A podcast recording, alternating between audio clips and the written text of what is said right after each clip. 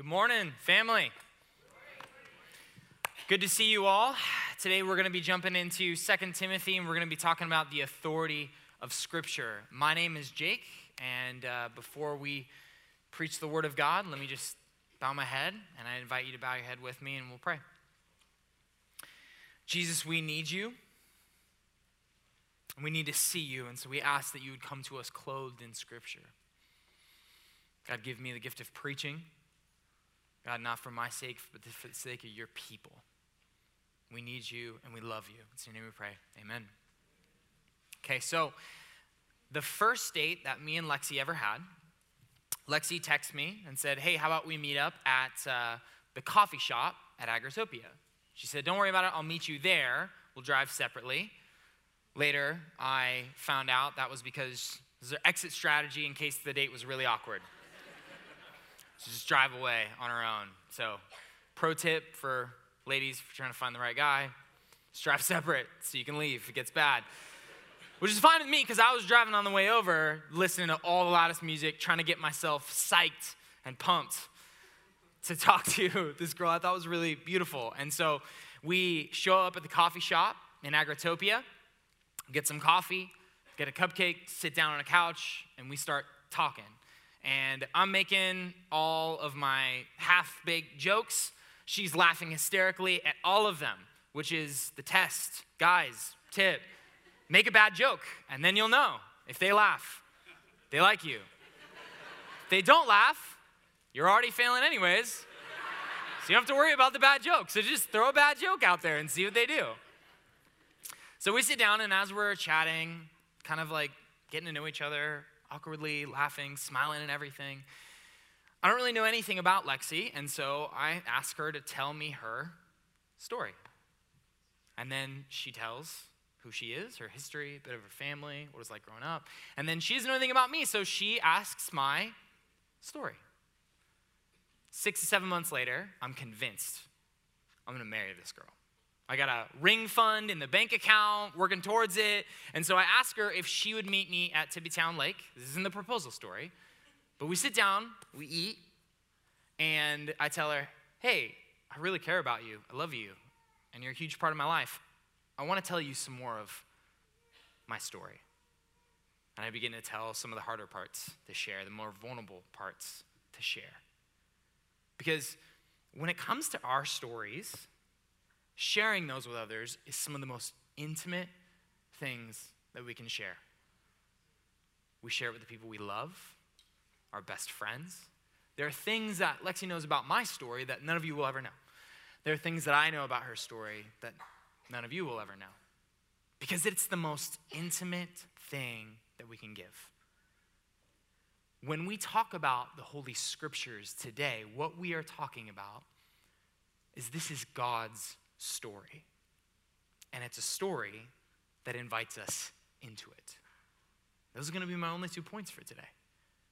As we continue to go in this series, we really need to drill in on this because how are we going to talk about some of the harder countercultural issues if we don't know if we could trust this or not and we don't know what this is and what it's for? And all the objections are going to rise up in our heads as we really drill into the harder things of Scripture. Like, did God really like this? Is it kind of corrupted? I mean, man wrote it, right? But God, how does that work? Can we trust that what we have is really what Jesus said? Where do we go from here? But the things that I want us to hear more than anything is that when we open up the scriptures, it's God's story. And it is the story that invites us into it. And so we see that in a very short but powerful verse in 2 Timothy 3:16, all scripture is breathed out by God. Literally, scripture, God breathed. So when you think of that image of God breathed, it kind of reminds you of the intimacy that God had with Adam as he breathed into his nostrils and brought him to life. So much throughout the Old Testament, you have that God is identified with his spirit, his ruach, his breath. You got pictures in Ezekiel where an entire army is raised up, and what makes them living? When God tells Ezekiel, say to the breath. All scripture is intimately identified with who God is, it's His. And some of the ways that we would talk about it and have talked about it in church history in the past is that scripture is inspired which we get that from the Latin word inspirare, which, if you didn't know, in college, I took a Latin class. You also don't know, I don't remember anything about it, but Josh Butler told me that that word means think of the idea of breathing breath onto hot coals. It's where, for those who grow up in a Catholic tradition, you get the Latin word spiritus, spiritus sanctus, the Spirit of God. And so there is that breath, that image of intimacy, of tied to Godness. That is the very image that we get within Scripture. It is something that is God's. But then man wrote it? How does that work out together? Because the way Scripture kind of describes itself, it's, it's, it is not as if King David wrote the poetry on his own, on his own self, his own ideas, and then said, This is what I think God would say. But it's also not as if King David sat down to write the poetry with a pen and then just went and went into a trance, started writing, and looked at the page, and he's like, Whoa, look, a poem. But it is organic inspiration. Who creates the art? The artist or the paintbrush?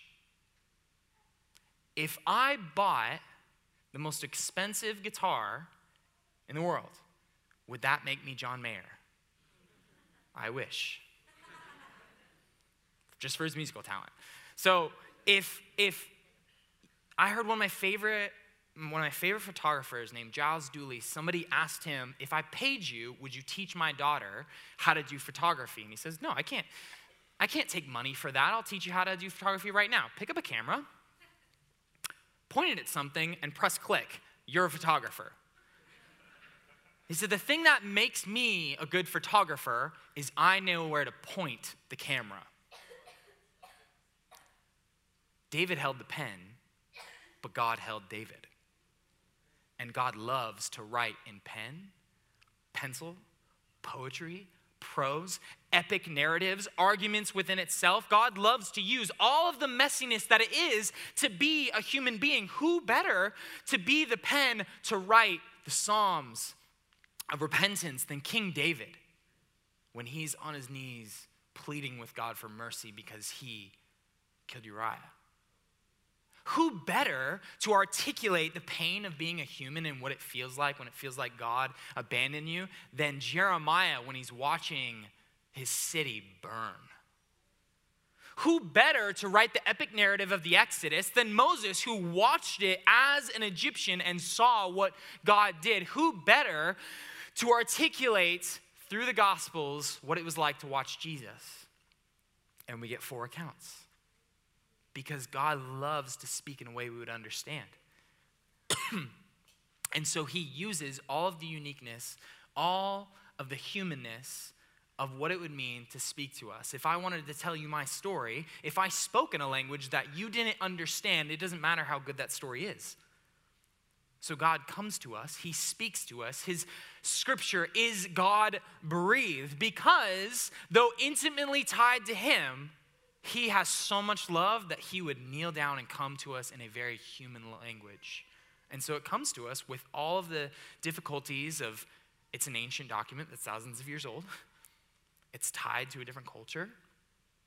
It's very human, very messy, and there's lots of things in there that we would, with our, if we were going to keep everything nice and clean, would go, ugh. But all scripture is God breathed, it's organic. But a lot of the problems that we have with Scripture come really from we don't know what it is and we don't know what it's for. But our hope to unlocking that, to getting past that, is really not going to be any advice or statistics or scholarly things that I could share with you. The way we move forward is Jesus. Amen? Jesus. I trust the Bible because I trust Jesus. I don't trust in Jesus because I trust the Bible. I actually became a Christian through seeing Jesus embodied in the people of God. And I heard stories about him. And then God rescued me and he saved me. And so if he has a high view of Scripture, then I will. If he sees Scripture in a certain way, then I will trust the way that he handles Scripture is something that I can rely on. I trust the Bible because I trust Jesus, not the other way around. And so when we see Jesus in the Gospels, the way he handles scripture is beautiful, but it is going to challenge us. The Sadducees corner Jesus and they say, Jesus, let me tell you a story. There once was a woman and she was married, and then her husband dies, and then there was another man and married her, and then he dies, and then another man. Seven husbands, they all die, which is a crazy story on its own because at husband five, you think the next guy would go, I. Maybe we'll just date a long time. So they set, they set Jesus up, they tell this ridiculous story, and the point is they ask him, Who is she going to be married to in the resurrection? Here's the punchline the Sadducees don't believe in the resurrection. Because the resurrection doesn't really get more clear until later in the Old Testament, and the Sadducees only believed in the first books of Moses. And so it's a trap. It's a way to show Jesus, look, see how silly this is? You can't really believe in the resurrection. Look how ridiculous this is because they don't know the scriptures. And so Jesus responds to them and he says, okay, you don't believe in the resurrection because you don't know the power of God and you don't know how to read this thing. You don't believe in the resurrection because it was only spoken about in Daniel? How about in Exodus? God says, I am the God of Abraham, Isaac, and Jacob. And Jesus leans in. Am I, is God the God of the living or the dead? Crickets. Because for Jesus, the Bible is a coherent story. If it tells something in the beginning, it's going to be traced to the end. It holds together in such a way that it doesn't matter what part you pick and choose, it holds together as one unified story that has authority, unbreakable authority. And so when they corner Jesus and Jesus says, Before Abraham was, I am, they pick up rocks, they go to kill Jesus, and he says, What are you attacking me for? Is it because I'm healing everybody right now? They say, No, it's because you make yourself equivalent with God. And Jesus goes, Okay, if you got a problem with that, Psalm 86 quotes and talks about kings as gods. If that's what Scripture says, do you have a problem with what I say or what Scripture says? For Jesus, the scripture is unbreakable authority. And so when Satan comes to him and says, If you really are, do this, Jesus goes, It is written. And when Jesus then gets attempted by Satan, he says, Okay, eh, well then let me miss and twist up God's words and throw it at you, Jesus. Jesus' response again is, It is written. And then he comes at him again and says, If you just bow down and worship to me, we can make this whole thing yours and it'll be fine, Jesus. Jesus says, Get away from me, Satan. It is written. Because for Jesus, this scripture have unbreakable authority. Unfortunately, a lot of time when we come to scriptures, we are like the Sadducees or we are like the Pharisees. If we don't understand it, maybe there's something wrong with the Bible rather than there's something wrong with us. And so we avoid it, we ignore it, or we abuse it. Because we don't have a view of Scripture like Jesus does, where it is a coherent story, it is unbreakable authority, and it all is about Him. Luke 24, Jesus resurrects from the dead. First thing he does, he walks along with disciples before they even recognize it's him, and he explains to them, opening up the scriptures, how everything ties to him. Everything from Genesis all the way to the New Testament, it all was about him. Apparently, for Jesus, it was so important that his disciples saw how everything in the scripture connected and pointed to him, that them seeing that he actually resurrected from the dead could wait. For Jesus, it holds together with so much power and authority. It's all about him. But to make a claim that there's a story that has unbreakable authority and is a story for the whole world, no matter what we think, is offensive and a little bit dangerous in 2020 because of our past. In the 18th and 19th centuries, we had a history where we engaged with an experiment during the Enlightenment, where we said, you know what, let's toss this religion stuff to the side. I know it claims to have a story, but you know what we can do is we will say, let's try to get the kingdom of heaven by our own means and forget the king. We'll do it with reason, we'll do it with technology, we'll do advancement economics, we will do it with human beings being the center. And then in the 21st century, we look backwards and we go, if you claim a story has authority, has authority, it's authoritarian. Because your stories, 18th and 19th centuries, dropped the atomic bomb, they instated Jim Crow to keep on making money, and they have burned our world to the ground in ecological disasters in the name of capitalism and GDP. And so in the 21st century, postmodernism rejects it and goes, you know what?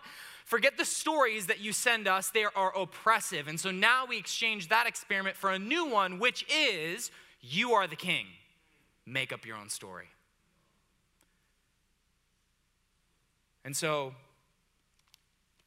we spend 144 minutes a day on social networking. We have four hours on average a day spent on TV. We watch a day 5 billion YouTube videos. In 2020, we spent $659 million on podcast revenue. Apple TV, Netflix, Hulu, YouTube Originals, Disney Plus, HBO Go. I'm probably missing a couple because they keep growing because all of them know that they can make money off of one truth that we do not know and we forget, which is we are starving for story starving to death for a story that might give us an identity because it's so hard to find our own. Starving to death for a story that might match the anger that we have when we see the brokenness in the world. We are looking for a story that might give us a little shred of hope, or maybe at least give us a little bit of an escape when we're so afraid from the stories that our news media is telling us. We're starving to death for a story. And in the silence, in the darkness, God says, Come. Let me tell you my story. Open up this word and come. Let me tell you the time that I created this beautiful world and I had nothing but good intentions for it. Come, let me tell you the time that my people slapped my hand away and wanted to do it on their own, but I would never stop chasing them. Come, let me tell you the time that I went in to save my people from Pharaoh. You should have seen Pharaoh stand up to me. No one would stop me from freeing my people, even if I have to bend the forces of nature down. You should have seen Pharaoh fall. Come and hear my story, God says. And I took them into the wilderness and I wanted to protect them and I gave them my word and the law. And it was like I'm their father. I wanted to teach them how to live, how to care for one another. And they ran away from me. And they ran again. And they ran again. Come, let me tell you the story of how I pursued my people and never would give up. I am a God who is gracious and slow to anger, abounding in steadfast love. I would never quit. Let me tell you my story. Let me tell you the voice of the prophets. Let me tell you about the time that my people cheated on me as a woman cheats on her husband. Come see my broken heart. Come hear my pain, God says. Come, let me tell you the time that I told the prophets, you won't believe what I'm gonna do. If they won't hear my word, I will send them the word.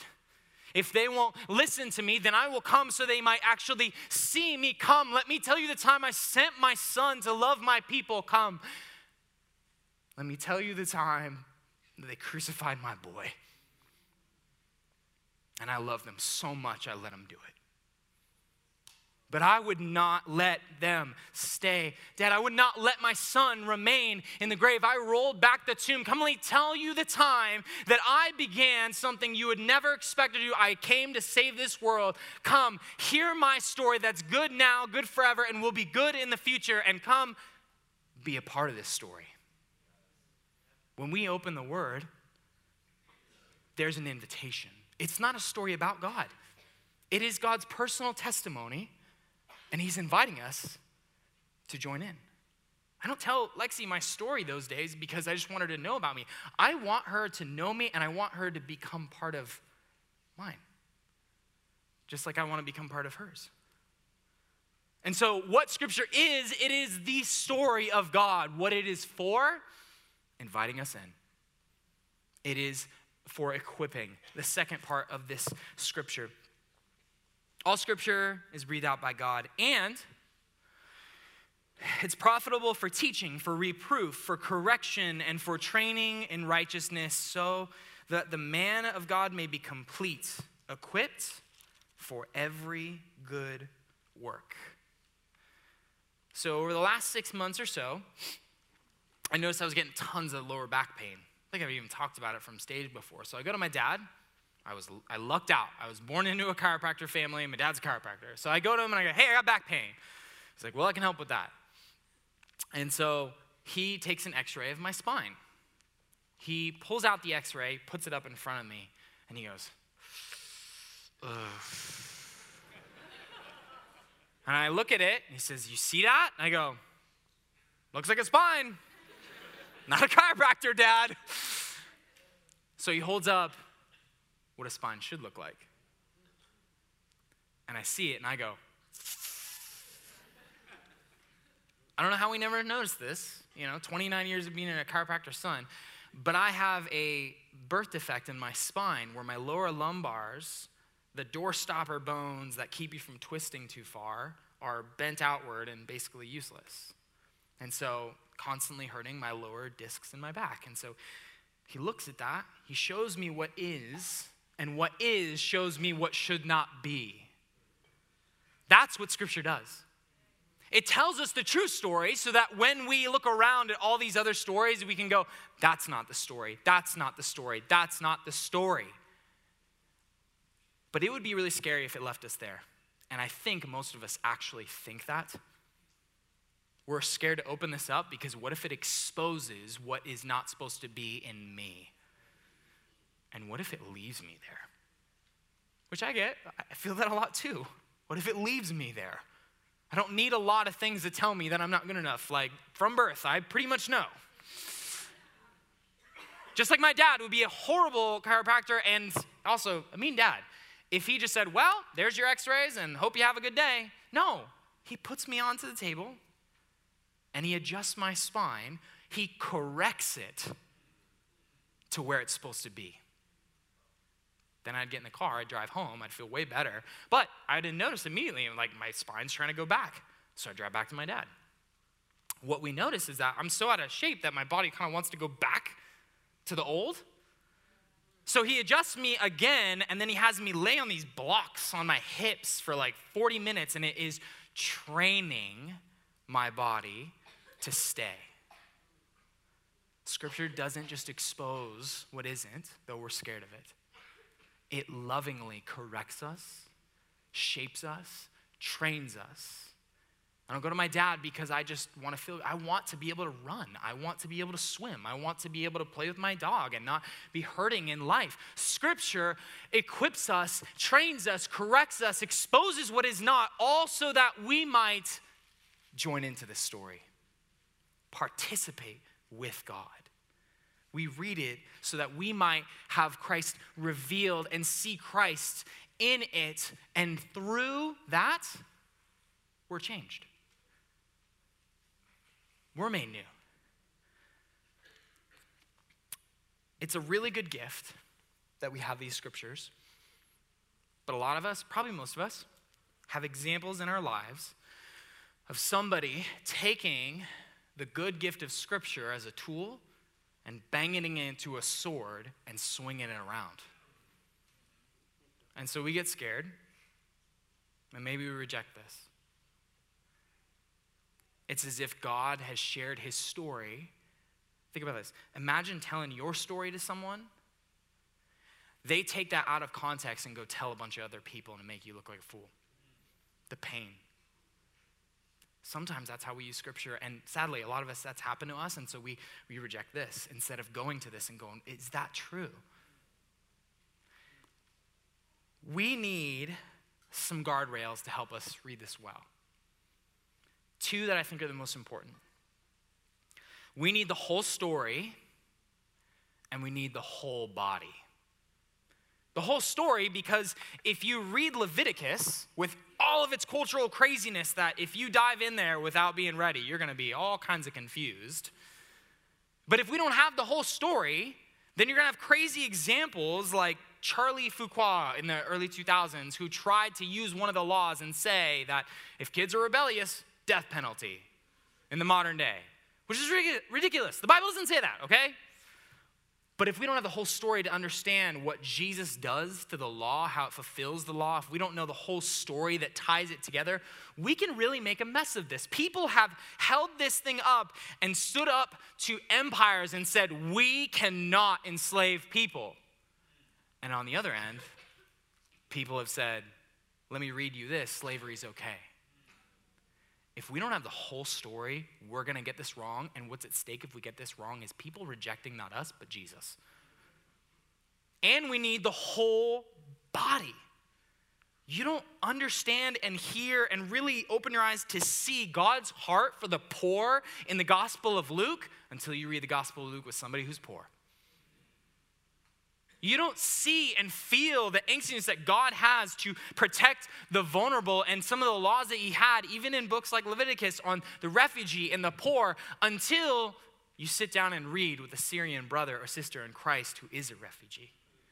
You need the whole body because in small group RC, it's a lot harder to stand up and say, I think the Bible says this, because you got your brother or sister next to you going, I'm pretty sure it doesn't. and thank God for the community because when we're learning it, we get a lot of things wrong, and that's okay. But if you try to do it isolated or if you try to do it without the whole story, we will make a mess. I was thinking all week long on what advice to give on how to read the Bible. Because all of us, I know, me too, have times where we hesitate to go to it, or we go to it and it doesn't seem to do it for us, or we get confused more than we were when we showed up to hear the scriptures. And there's a lot of really good tips on how to better read the scripture. I'm just going to tell you one that honestly, if you could do this, you will do all of them. Read it. Revolutionary, Jake. Can't believe you shared that. I spent all week and that's what you came up with. Read it. Read the Bible. When you come across something that's confusing, keep reading it. When you sit down to read it and your heart is numb and nothing comes out of it, keep reading it. When you run into something that seems to clash with your very identity and story, keep reading it. When you sit down and you feel like you've come alive by just hearing three words from it, keep reading it. When you read the Gospels and you see Jesus and he looks beautiful to you, keep reading it. When you see Jesus and he seems to confront everything about you, keep reading it. In the darkest moments of your life, when you feel like you have no hope, keep reading it. Because in reading it, we see Jesus. Paul tells Timothy in this section, you know the scriptures that you're acquainted with, which were able to make you wise for salvation in Jesus Christ. Keep reading it. Paul says, because there's a day coming when people are going to have itching ears. They're going to go wherever they can to hear what other stories, myths, things they can that will satisfy those ears. We go to a lot of different things to hear stories besides the Holy Scriptures, which aren't in of themselves always bad. A lot of them are good. But if they're the loudest or the most common voice or a voice and you ignore this one, then someone else will be shaping the story besides the Word of God. Good scripture reading practices are like dating, at least in theory. It could be like dating, or think of a close friend that you sit down to get coffee with, to catch up with you're going to continue to learn and gain and know more. I think one of the probably the credit for the healthy seasons of our marriage probably goes to my wife because we every week do a date night, usually on Thursday, and she fights for it. I mean, even if, I mean, I'll, i might think about like, hey, there's something else coming up. Maybe we could switch this around. And then I'll be like thinking about it. And she'll like look at me and I'm like, oh, forget it. We're going to go on a date. and it has helped us keep healthy because some of those dates are just so good. We get to reconnect. And I hear stories about who my wife is that I, didn't, I didn't even know. And she hears about me and we celebrate and life's good. Sometimes we sit down on dates and we get in a fight. Sometimes we sit down on dates and we're too distracted Sometimes there's a lot of things that get in the way. Sometimes I'm bad at listening, but here is the point keep coming back to it. Because imagine if we treated the people that we love like we treat the Bible. Imagine if I sit down in five minutes to a conversation with a friend, I say, hey, to be honest, this isn't really doing it for me. I don't have any warm fuzzies. and tell you what, we're gonna cut this off and I'll try again tomorrow. Yeah? See you later. Yet that's how we read scripture sometimes. Faithfully reading scripture, I'm just gonna tell you guys, it's gonna take a whole lifetime. There's no silver bullet that I'm gonna give you or anybody else is gonna give you that's gonna make you go, wow, now I can read scripture well. If you wanna become better at scripture reading, become a better person. It'll take a whole lifetime, patiently, with the posture of listening and faith and slowness. And when you're distracted, come back again tomorrow. And when you're hopeless, come back again tomorrow. Keep reading it because we need to see Jesus. The invitation today to come to the table is not an invitation to come to the Bible. We worship a God who became a man. In the beginning was the Word and the Word was with God. The Word was God. He was in the beginning with God. All things were made through him. Not anything was made that was not made in him. And the Word became flesh. The Word didn't become book.